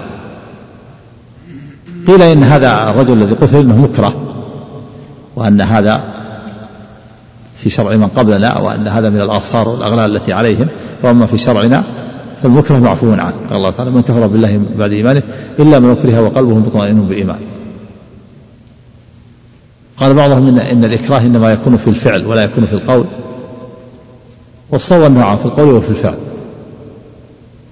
ولكن ظاهر الحديث أنه ما وصل إلى حد الإكراه لأنه ما امتنع ولم يمانع ما قال ما امتنع ثم لما أكرهوه قرب قال ما ليس عندي شيء مقرب وتدار بأنه ليس عنده شيء فقالوا قرب ولو ذباب فوافق فقرب ذباب. فظاهر أنه أنه ما وصل إلى حد الإكراه وأنه ما, ما أكره نعم. وعلى كل حال ف من فعل الشرك مختارا ذاكرا عالما فإنه يكون مشرك والعياذ بالله. أما المكره إذا وصل إلى حد الإكراه فكما قال الله إذا أكره وقلبه مطمئن بالإيمان فلا يضر. قال من كفر بالله من بعد إيمانه إلا من أكره وقلبه مطمئن بالإيمان. ولكن من شرح بالكفر صدرا فعليهم غضب من الله ولهم عذاب عظيم. نعم. سم. نعم. بسم الله الرحمن الرحيم. الحمد لله رب العالمين. صلى الله وسلم وبارك على نبينا محمد وعلى آله وصحبه أجمعين. اللهم صل قال المصنف رحمه الله تعالى باب ما جاء في الذبح لغير الله أي من الوعيد وأنه شرك. قال المصنف رحمه الله تعالى وقول الله تعالى قل إن صلاتي ونسكي ومحياي ومماتي لله رب العالمين لا شريك له وبذلك أمرت وأنا أول المسلمين. قال ابن كثير رحمه الله يأمره تعالى أن يخبر المشركين الذين يعبدون غير الله ويذبحون لغير اسمه بأنه أخلص لله صلاته وذبيحته. إيش؟ يأمر تعالى. يأمره تعالى أن يخبر المشركين الذين يعبدون غير الله ويذبحون لغير اسمه بأنه أخلص لله صلاته وذبيحته لأن المشركين يعبدون الأصنام ويذبحون لها. فأمره الله تعالى بمخالفتهم والانحراف عما هم فيه والإقبال بالقصد والنية والعزم على الإخلاص لله تعالى. قال مجاهد النسك الذبح في الحج والعمرة. وقال الثوري عن السدي عن سعيد بن جبير ونسكي ذبحي وكذا قال الضحاك. إيش؟ وقال إيش؟ قوله. وقال الثوري عن السدي عن سعيد بن جبير. الأول قال ما قال مجاهد. نعم. النسك الذبح في الذبح في الحج والعمرة. وقال الثوري يعني ما يتقرب به من الذبح في الحج والعمرة. في العمرة هي إذا أهدى وفي الحج إذا كان متمتع وقال نعم. هذا هو الظاهر السد نعم. هذا هو الظاهر. نعم. وقال الثوري عن السدي عن سعيد بن جبير ونسكي ذبحي وكذا قال الضحاك. وقال غيره ومحياي ومماتي أي وما آتيه في حياتي ومت عليه من الإيمان والعمل الصالح. وقوله. وقال غيره ومحياي ومماتي أي وما آتيه في وما آتيه في حياتي ومت عليه من الإيمان والعمل الصالح. نعم. ها؟ قالوا في نسخة. وما أموت. وما أموت؟ نعم, نعم. يعني وما أموت ما أفعله في حياتي من الإيمان والعمل الصالح وما أموت عليه نعم. لله رب العالمين خالصا لوجهه لا شريك له وبذلك الإخلاص أمرت وأنا أول المسلمين أي من هذه الأمة لأن إسلام كل نبي متقدم, متقدم إسلام أمته. قال قتادة وأنا أول المسلمين أي من هذه الأمة. قال ابن كثير رحمه الله وهو كما قال فإن جميع الأنبياء قبله كانت دعوتهم إلى الإسلام وهو عبادة الله وحده لا شريك له. كما قال تعالى وما أرسلنا من قبلك من رسول إلا نوحي إليه أنه لا إله إلا أنا فاعبدون. هذا هو إسلام الأنبياء جميعا الإسلام العام توحيد الله وإخلاص الدين له والإيمان بالله وملائكته وكتبه ورسله اليوم الآخر وقدر خيره وشره وطاعة تعظيم الأوامر والنواهي وطاعة كل نبي في زمانه. نعم أما الشرائع فإنها تختلف. قال تعالى لكل جعلنا منكم شرعة ومنهاجا. كل نبي له شريعة نعم. وذكر آيات في هذا المعنى. ووجه مطابقة الآية للترجمة أن الله تعالى تعبد عباده بأن يتقربوا إليه بالنسك كما تعبدهم بالصلاة وغيرها من أنواع العبادة. فإن الله تعالى أمرهم أن يخلصوا جميع أنواع العبادة له. دون كل ما سواه. فإذا تقرب إلى غير الله بالذبح أو غيره من أنواع العبادة فقد جعل لله شريكا في عبادته. وهو ظاهر في قوله لا شريك له. نفى أن يكون لله تعالى شريك في هذه العبادات وهو بحمد الله واضح. قال المصنف رحمه الله تعالى وقوله فصل لربك وانحر. قال شيخ الإسلام رحمه الله تعالى أمره الله أن يجمع بين هاتين العبادتين وهما الصلاة والنسك. نعم هذه العبادة البدنية وهذه العبادة المالية تقرب بها إلى الله. نعم.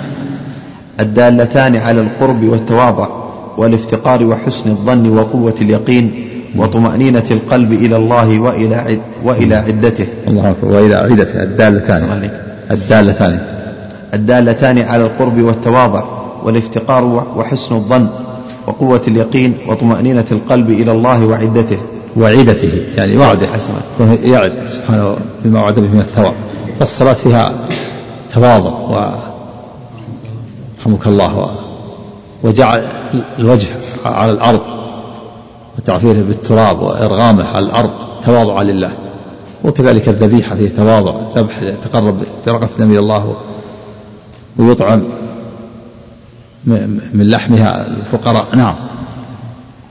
عكس حال أهل الكبر والنفرة وأهل الغنى عن الله الذين لا حاجة لهم في صلاتهم إلى ربهم والذين لا ينحرون له خوفا من الفقر. ولهذا جمع بينهما في قوله قل إن صلاتي ونسكي الآية. والنسك الذبيحة لله تعالى ابتغاء وجهه فإنها أجل ما يتقرب به إلى الله تعالى. نعم. والنسك والنسك الذبيحة لله تعالى نعم. ابتغاء وجهه فإنهما أجل ما يتقرب به إلى الله تعالى. فإنهما يعني الصلاة والذبح. نعم. فإنهما أجل ما يتقرب به إلى الله تعالى فإنه أتى فيهما بالفاء الدالة على السبب لأن فعل ذلك سبب للقيام بشكر ما أعطاه الله تعالى من الكوثر. فصل الفاء إن أعطيناك الكوثر فصل فإنه, فإنه أتى فيها بالفاء. نعم. فإنه أتى فيهما بالفاء الدالة على السبب لأن فعل ذلك سبب للقيام بشكر ما أعطاه الله تعالى من الكوثر. نعم. إن أعطيناك الكوثر يعني فاشكر الله بالصلاة والذبح. فصل لربك نعم.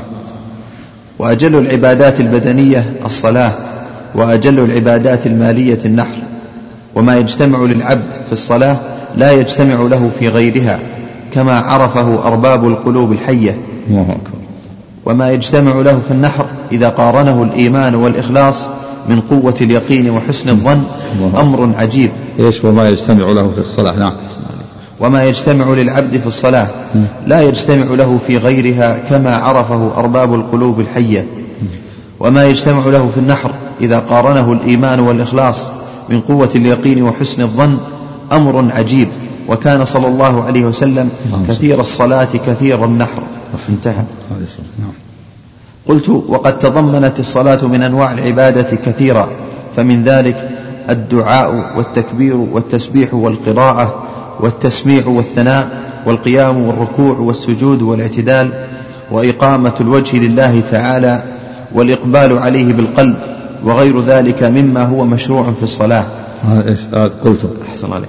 قلت وقد تضمنت الصلاة من أنواع العبادة كثيرة فمن ذلك الدعاء والتكبير والتسبيح والقراءة والتسميع والثناء والقيام والركوع والسجود والاعتدال وإقامة الوجه لله تعالى والإقبال عليه بالقلب وغير ذلك مما هو مشروع في الصلاة.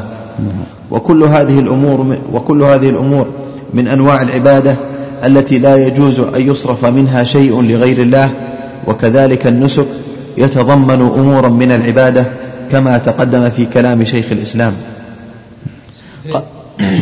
قوله وأجل العبادة المالية النحر سد النحر في الأضاحي والهدي فقط أو مطلقا نعم المراد هذا يعني المشروع.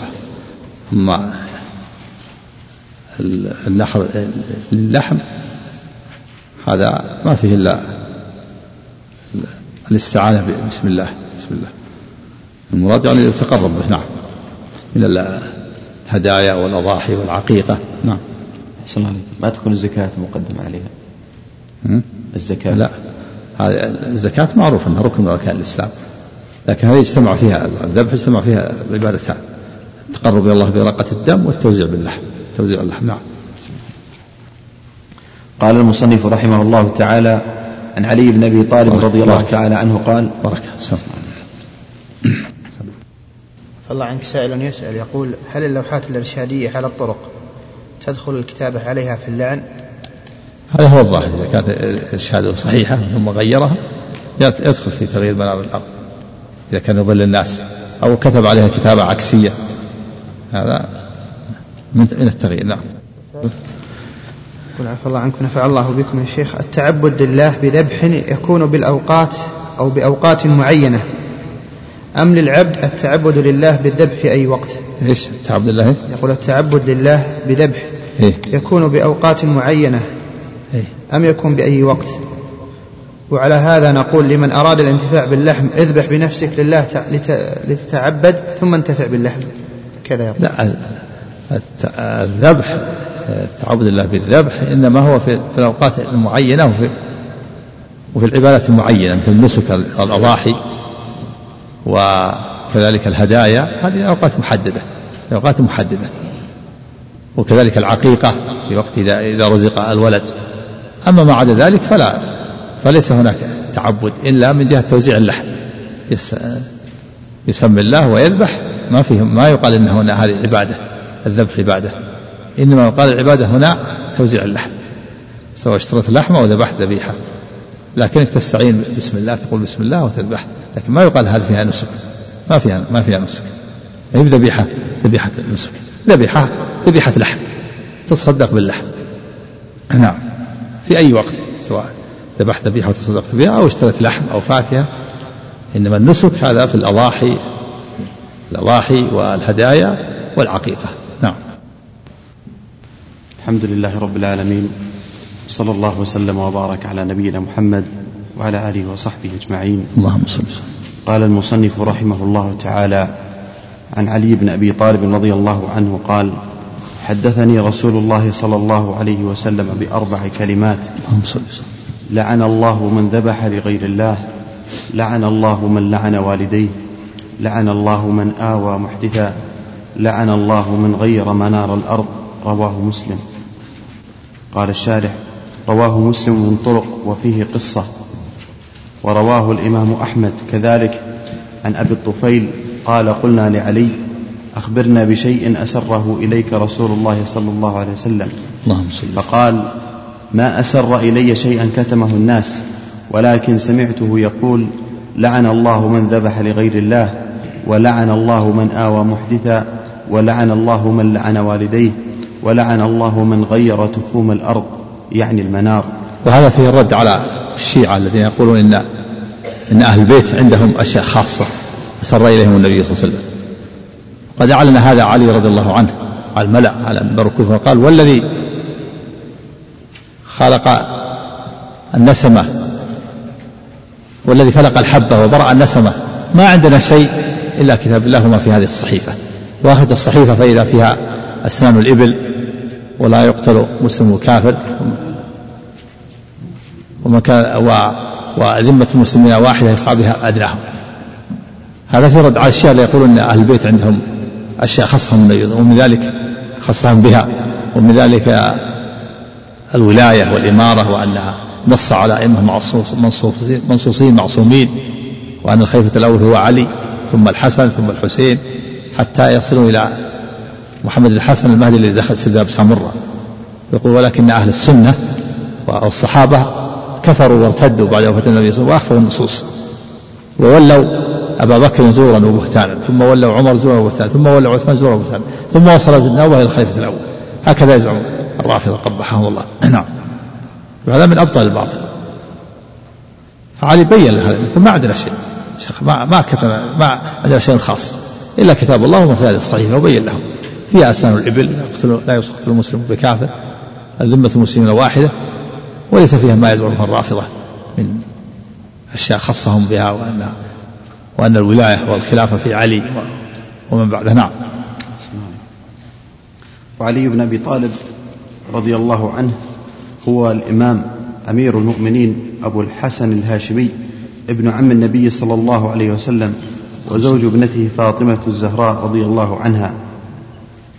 الزهراء نعم. الزهراء لقب. ها؟ ثابت. ما ما أعرف. شفت؟ ترجمة فاطمة. ها؟ فاطمة. في الصحابة أو الصحابيات أو ما ها؟ فاطمة نعم. فاطمة بنت النبي صلى الله عليه وسلم. نعم ما تقول الشيعة أنها زهراء كانوا يدعون يقولون أنها لا كانت رضي الله عنها لا تحيض؟ وسميت ما أدري والله ما ما أدري السبب هذا. لا نعم. ذلك الإمام أحسن عليه ها؟ كثيرا ما يقرن ذكر علي رضي الله عنه بالإمام. نعم. كل كل الخلفاء كلهم أئمة. كلهم. الأئمة الخلفاء والحلفاء كلهم أئمة. هذا ليس خاصا به. لكن كان الشيعة الشيعة كذلك أيضا يقول عليه السلام وعليه الصلاة والسلام. نعم. أما الإمام هذا كل الخلفاء الراشدين الأئمة نعم. نعم. وكان من أسبق السابقين الأولين ومن أهل بدر نعم. وبيعة الرضوان. ما ذكر معشر الزهرة نعم. نعم. كان من أسبق السابقين الأولين ومن أهل بدر وبيعة الرضوان. وهي ثبت أنها سيدة نساء أهل الجنة رضي الله عنها وأرضاها. تحتمل إن كان سمعت هذا لأنها سيدة نساء أهل الجنة. الله أعلم. ما أذكر شيء في هذا. نعم. نعم. وأحد العشرة المشهود المشهود لهم بالجنة ورابع الخلفاء الراشدين ومناقبه مشهورة رضي الله تعالى عنه قتله ابن ملجم الخارجي. قتله أحسن عليه قتله ابن ملجم الخارجي. ملجم. أحسن ابن ملجم بفتح. نعم. قتله ابن ملجم الخارجي في رمضان سنة أربعين. نعم وهو ينادي للصلاة. صلاة الفجر ضربه بسيف مسنون مسموم على جبهته. رضي الله عنه. نعم. قوله لعن الله اللعنة البعد عن مظان الرحمة ومواطنها. قيل واللعين والملعون من حقت عليه اللعنة أو دعي عليه بها.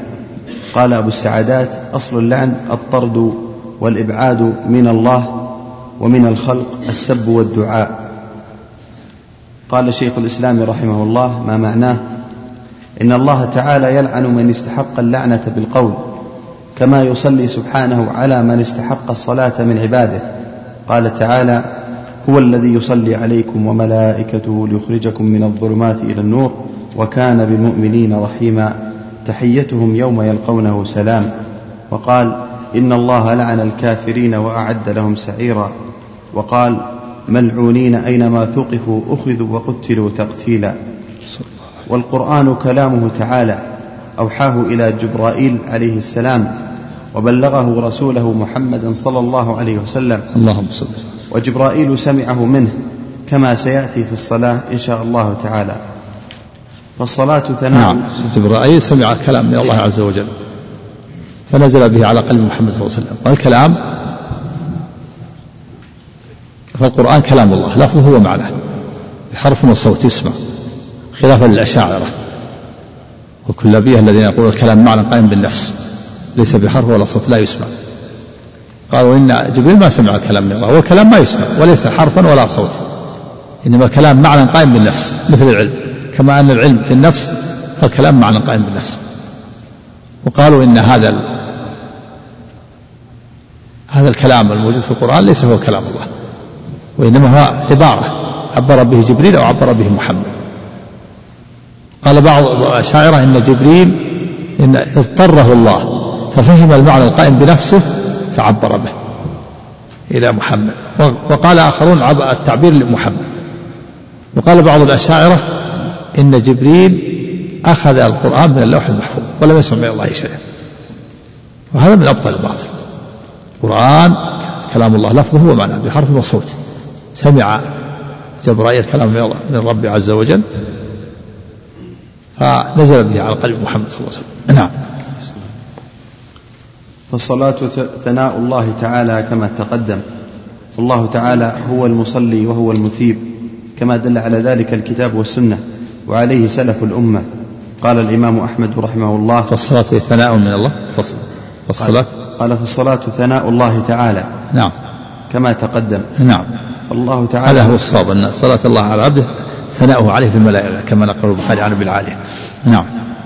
فالله تعالى هو المصلي وهو المثيب كما دل على ذلك الكتاب والسنة وعليه سلف الأمة. قال الإمام أحمد رحمه الله تعالى لم يزل الله متكلما إذا شاء سبحانه وتعالى. الله في بعض ينكر لعن اليهود والنصارى. لعنهم؟ نعم. يقول لا تلعنهم. كيف؟ لعنهم الله. ولعنهم رسوله لعنة الله على اليهود والنصارى اتخذوا قبور أنبيائهم مساجد.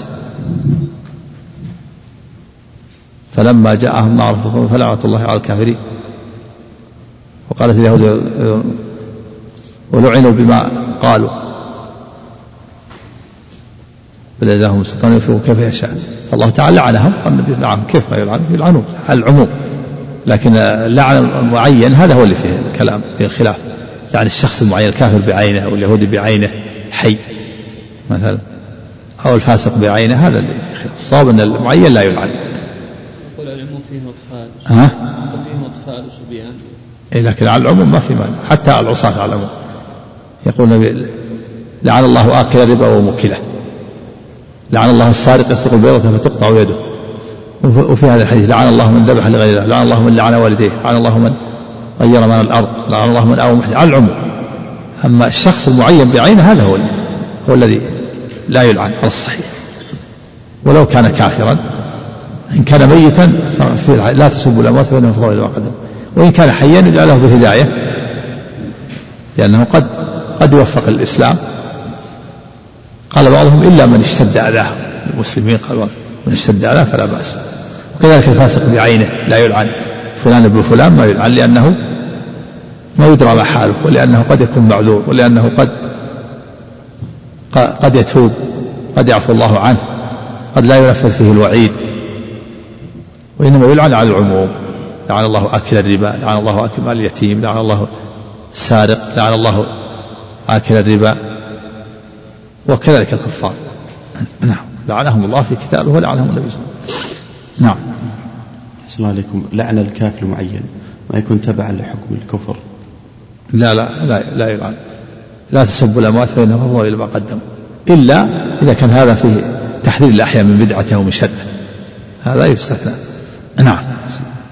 لا تسبوا الأموات فإنهم فضوا إلى ما قدموا ولو كانوا كفار. وصل يصل إلى ما قدم. نعم.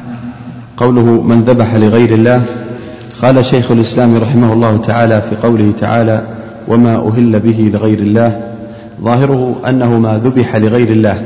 مثل أن يقال هذه ذبيحة لكذا أو هذا ذبيحة لكذا. ظاهره إيش؟ ظاهره أنه ما ذبح لغير الله مثل أن يقال هذا ذبيحة لكذا. وإذا كان هذا هو المقصود فسواء لفظ به أو لم يلفظ وتحريم هذا أو عندكم ها ظاهره. ها. قال الشيخ الإسلام نعم. قال شيخ الإسلام رحمه الله تعالى في قوله تعالى وما أهل به لغير الله ظاهره أن أنه ما ذبح لغير الله مثل أن يقال هذا ذبيحة لكذا. وإذا كان هذا هو المقصود فسواء لفظ به أو لم يلفظ وتحريم هذا أظهر من تحريم ما ذبحه للحم. وقال فيه باسم المسيح ونحوه. كما أن ما ذبحناه متقربين به إلى الله كان أزكى وأعظم مما ذبحناه للحم وقلنا عليه بسم الله. يعني أن المقصود النية إذا قصد بهذه الذبيحة لغير الله يكون مرتدا بذلك وتكون ميتة. وإذا استعان باسم المسيح وقال باسم المسيح صار مانع آخر. يسمع فيها مانعان. كونه ما هو به غير الله وكونه آه، آه، استعان بغير اسم الله. وما ذبح لغير الله هذا ذبيحة شركية ولو قال بسم الله لأن العبرة بالقصد. يكون ما ذبح لغير الله هذا أشد مما ذبح للحم وقال فيه باسم المسيح. لأن هذا شرك إنما هو بالإشراك في الاسم. وأما ذاك فكفره بالقصد. نعم. قال شيخ الإسلام نعم. قال شيخ الإسلام رحمه الله تعالى في قوله تعالى وما أهل به لغير الله. ظاهره أن أنه ما ذبح لغير الله مثل أن يقال هذا ذبيحة لكذا.